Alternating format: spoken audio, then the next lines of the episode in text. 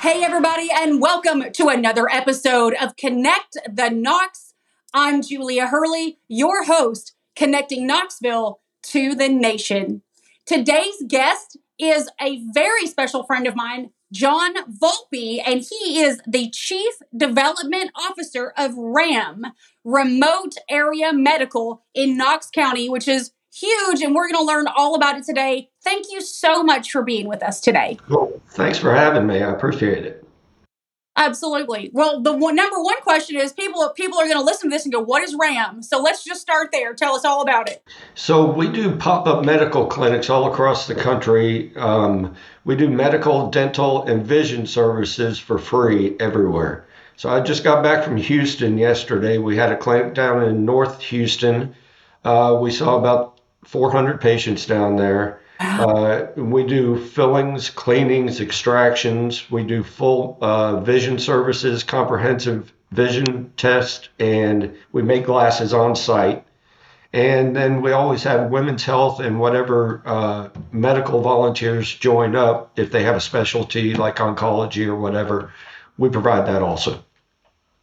Well, that wow. Yeah. So wow. That's huge. yeah. That's we, huge, John. That's huge. We've had over 900,000 patients since we started doing it. So. Wow. Okay. Where where do you get your volunteers? So all over the country. We have um, about 21, 22,000 this year so far. Um, and they come from everywhere, uh, you know, from New York to California. Uh, wherever we have our clinics is generally where most of the volunteers will be. We operate on a community host group basis, so a community will invite us out to have this clinic. It takes about 12 to 18 months to plan out a clinic. And wow. when we go there, there will usually be around 250 volunteers for the weekend. Our clinics only operate on Saturdays and Sundays, sometimes Friday through Sunday, but it's usually Saturday and Sunday. I, I mean, my jaw is dropping right now. I had no idea this organization was this big and right here in Knoxville, Tennessee. How did that come to be? So Stan Brock founded us. He was on Mutual of Omaha's Wild Kingdom. He's the guy who wrestled the anacondas and alligators and all that fun stuff. And back then, that show came out in the 60s and lasted through the 70s. And he became very famous, made a lot of money uh, but his heart was always into giving back to, to communities, and, and uh, he founded Remote Area Medical back in 1985. Originally, it was set up so we'd go to different countries and, do, and give these services, but he got a phone call in 1992 from the gov- uh, mayor of Sneedville, Tennessee, saying, Hey, our last dentist just moved out, our hospital closed, we need some help. So he rounded up some dentists and uh, threw a dental chair in the back of a truck and went down to Sneedville and took care of about 65 people. And that's how it all started. And we, our phone hasn't stopped ringing since. So, Gosh. yeah, it's crazy. That is crazy. And I, so I, so this whole podcast, truly, I started this podcast just during COVID it was something to do. I wanted to to educate all these people moving into Knoxville and kind of what's going on, what Knoxville has to offer, why Knoxville's so important, why it's so attractive, and why it's a hidden gem. And so I was like, all of these whys. Yeah. And then I had to connect the whys with the who. Well, who can answer these questions? And every single time I have a referral like you were referred to me by Julie over at the Farragut Chamber to be a member of this podcast. It's like I learned I've been here my whole life and I did not even know this existed. So it is such an interesting endeavor to introduce the nation to Knoxville and the hold that it has on truly the volunteer state and giving everything back that it has. And I, every person I talk to has the same story. It's like, this is what we do for the community and for right. the nation and for these people. And some random person in a small town started it and just started it truly coming from contribution. Mm-hmm. It's amazing. And we still rely on donors, you know, small and large. Uh, we don't get any federal funding. We don't take any state grants or anything like that. So um, that's important to us. Our community is is a large part of what we do, especially in the Knoxville area, because we have our first clinic of the year here every year, and we usually see anywhere from a thousand to fifteen hundred patients. And Wow. that'll be in January. So where will the is the clinic in the same place every time? Yeah, it's at the Jacob Building. uh, Okay. in Chilhowee Park, and um, we've done it there every year for 22 years now. So Interesting. So I have so many questions, but I want to make sure I ask directed questions so it's a conversation and not just me being curious because of course this is this is a reason for the podcast, but I just have so many questions. How did you end up in this position? To Well- like how did how did you just say, "Okay, this is what I'm doing with the, this is what I want to do now. This is my passion." How did you end up here? I have been volunteering with RAM since about 2014. Um, I was doing some tequila dinners at Boilo's um, for as small fundraiser for RAM, and then one day the guy that was in my position back then walked up to me and said, "Hey, can you do this for 250 people?" And I said, "No." There's no way I can do a tequila dinner for 250 people and still run my restaurant. And I thought about it for a week or so, and I came up with the idea of the Southern Tequila and Taco Festival. And so we've held that every year for the since 2015, Wow. and uh, it's coming up April 20. I think it's 25th. It's the last Friday in April. I forget Okay. the exact date. Sorry. Um, but we've held that fundraiser for a very long time, and really enjoyed doing that and getting to know all the people at RAM over the years.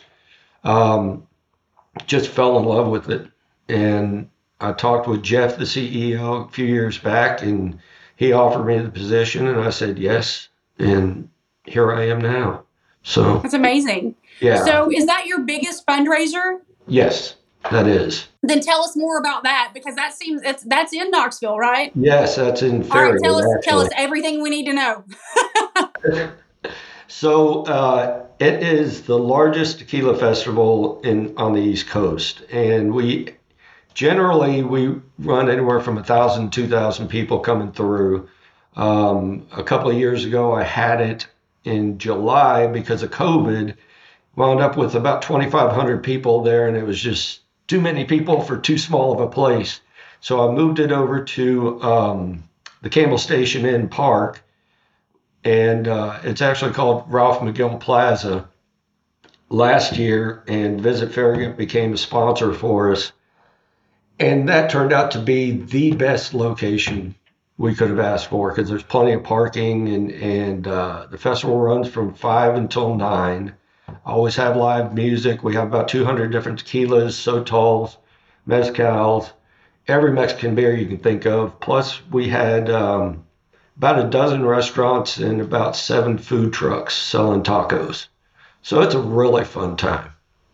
That's, so, what is the cost to get in? Is there like a VIP section? Can people like extra donate for something? Yes, so general admission sixty dollars, designated drivers are twenty, and um, advanced general admission gets you in an hour early, and that's seventy five. Nice. And all the money goes to RAM. So we get Wow. sponsors to pay for the tents and all the expensive stuff, and that way all the ticket sales can go directly to RAM. That's amazing. Yeah, yeah, it's a lot of fun. Yeah. And how and how much average do you raise on that fundraiser? About seventy thousand a year. Nice. Yeah. What does seventy thousand dollars cover? So that goes to our general funding, so we can put on these clinics everywhere. So, like the Knoxville clinic is hosted by us, RAM. Um, so that money goes to cover those expenses because generally a clinic will run us anywhere from twenty to fifty thousand dollars a day to put on a clinic, and so that's pretty expensive. And so we try to cover those costs. Well, medical care is not cheap. That's for sure. not. It's really not, but it's needed, obviously. We all know that real estate is location, location, location. Our team at Just Homes Group has the true expertise, pairing buyers and sellers with the right opportunities. Whether you're looking to buy or sell a home right here in Knoxville, Lenoir City, Clinton, or Farragut, we have the expertise throughout every Knoxville surrounding area. call Julia Hurley at 865 237 7328. So I'm going to ask a question. Um, and I, I don't want to go to a dark place on a positive podcast, but I want to know the answer. Without these services, what would happen to these communities? What What do you think? Without free medical care, without I mean, what would happen? A lot of people would wind up in the uh, emergency room at their local hospitals with still with no way to get any care. Um, people go into an emergency room, and as soon as they walk in the door, it costs somebody twenty five hundred bucks, and that's without even seeing the provider. Um, so if they have an abscess tooth, there's nothing they can do for. Them. If they have, you know, cracked teeth, there's not a dentist in the emergency room. Um, you know, somebody breaks their glasses, they're not going to do anything for them. So we try to step in and provide those things for people. And, Interesting. Uh, yeah, yeah. Yeah, I mean that's truly a service. That's a I mean, not not that every other community isn't being served by whatever not for profit, but I had no idea. I genuinely am meeting you and having this conversation as if I, I have just never I didn't even know this existed. Yeah. This is something I'm, I'm grateful that I've never needed, but did not know it existed. So what what changes in the community are you seeing? Are you seeing like um, are you seeing more of a socioeconomic disadvantage? Are you seeing a language barrier disadvantage? Or what is what is really and truly like your biggest uh, opportunity that's a challenge that can be filled by the community around you? Well, getting volunteers is is one of the biggest challenges we have. Uh, people just don't have the time to do it, and you know, unfortunately, these people need care. They need interpreters. Uh, we have a very large Hispanic population here. We have Vietnamese population. Um, so getting those interpreters at the clinics is is a challenge, and we use interpretation services when we have to, but um, we can't always get that because there's not a great internet connection out of Jacobs Building. So, you know, we we have a challenge in getting um, volunteers out there be that doctors or whatever the case may be. But general volunteers are desperately needed. Um, even if it's just patient registration or guiding. So yeah, that's what I was going to ask. Do they have to be medically licensed? Is there Absolutely not. We need, um, like I said, interpreters. We need guides uh, that will walk people to different areas of the clinic, show them where to go, um, patient registration, patient checkout. So, no, they don't have to have any kind of medical background. gotcha? We Gotcha. need people to work So the parking lot, you know. So, Well, I, I'm hearing two things in here. I'm hearing KUB has an opportunity to donate some internet to the Jacobs building. yeah, they could. They could. That would be awesome. There's an opportunity for a donation there, KUB. So, and you need volunteers. And Yeah. as Knox County continues to grow, how? So let me ask you this: How do people even get there? I mean, are they using Ethra? I mean, what services get yeah, we, people we generally have shuttles running, uh, but the, the it's right on the bus line, so people can take the bus out there. Uh, that's always a challenge for a lot of people is is getting to the clinics. Um, but really, the, the city steps in and, and helps us out with that also. Knoxville City's been doing amazing Yeah. over the last few years, for sure. uh, Just stepping it up on behind the scenes Well, with a they- lot of different things. they just did a rehash of their whole bus transportation route. And I think what they've done is look at where they need people to be and, and how people need to get to where they're going. And I think they did a great job with it. And they've really involved the public in it. I think they had six different public meetings uh, for that. And it's great to see them do it and, and get people to the places they need to go. So, does Ram have any opportunity to go to? Uh, so, so you have a location. How how is it, or is it even viable for you all to take this? Like, do you have like a hospital in a bus kind of thing, or is it is No, it just a location per? It's it's just happens to to be where we're located. Um, we do offer telehealth. We have a, uh, a truck that has two full medical bays in it. We go to rural areas and just set up and see whoever shows up. and uh, so people get their you know insulin refills. They can get a checkup. They can do whatever they need to do um, medically with that telehealth truck. So we're that's one of that's something that I have seen um, a growing need for is Mhm. insulin. Yeah Yeah, I mean, a diabetic, a type one diabetic. Let's just say somebody that has no choice. Type one diabetic. You're you're looking at for for good insulin, like a thousand dollars a month yeah easy. Yeah. yeah. easily. So, is this something that is covered like regularly, or is it just every now and again? No, it's not. You know, we try to set up at the same places when we can, but uh, unfortunately, we got to go where we can, and, and we have to find places to set up the telehealth. And, um, you know, we've got a lot of innovation as far as what we're doing and, and cutting edge stuff that we're doing. We're next, um, the first quarter of next year, we'll be rolling out a mobile digital denture lab where we'll be able to make dentures on site. And um, so we 3D print them. We get the impressions from the patients. We 3D print them and we fit them the next day. So they've got a full set of dentures the next day, which is pretty awesome.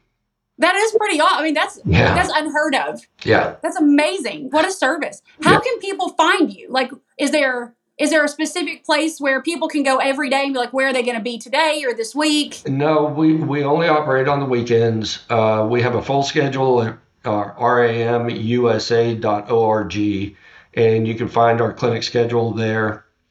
Uh, next year, we'll be having one, like I said, in January at the Jacob Building, and I believe it'll be in February out in Oak Ridge. We'll have another clinic. So, unfortunately, we don't just have a place brick and mortar where we just open the doors and, and see people. Um, it's only weekend pop up events all over the country. Yeah, that's amazing. Yeah. We usually do a clinic in Coalfield every year. We set up several in Kentucky, Virginia, West Virginia. So we're all over the Appalachians all the time. What best what best opportunities, just say a regular person can give to RAM?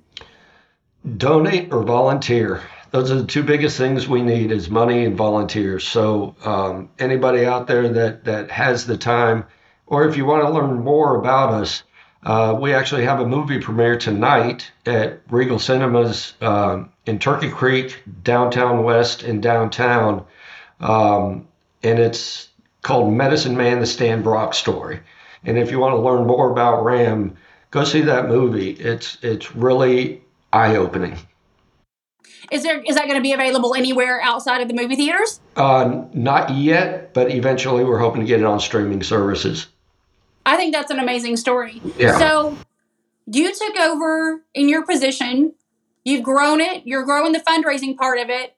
Are there opportunities outside of that one big fundraiser for people to get involved? Are there other fundraisers throughout the year? No, I'm not doing any other fundraisers yet, but we will be. Um, it just takes time and, and patience to get these things done. Um, but yes, d- donate and volunteer. We have clinics all over the country. If you like to travel, we're always looking for core volunteers to train our other volunteers in the different areas of the clinics. And uh, that's a great opportunity for people. If you like to travel, if you're retired, um, it gives you something to do and it's a lot of fun. it sounds like a service that is sorely needed and Yeah. not known in the community. I did not know it existed. I think what you're doing is unbelievably amazing. Is there anything that you would like for outside entities? Because this this this podcast is mostly listened to outside of Knoxville. So what outside entities can we educate, conversate? Like if you're moving here, get involved pre whatever. Yeah, yeah. So l- look at our schedule and see if there's a uh, clinic coming near you. Uh, I highly encourage you. If, just come visit it. You don't necessarily have to volunteer for the day, but come see what we're doing, see how you can get involved and how you can help. Um, because we're always looking for more people. John, that's this has been one of the most educating podcasts I've had so far. I had no idea that this organization was this massive Oh yeah. and located right here in Knoxville. We've provided over 190 million dollars in services since 1992.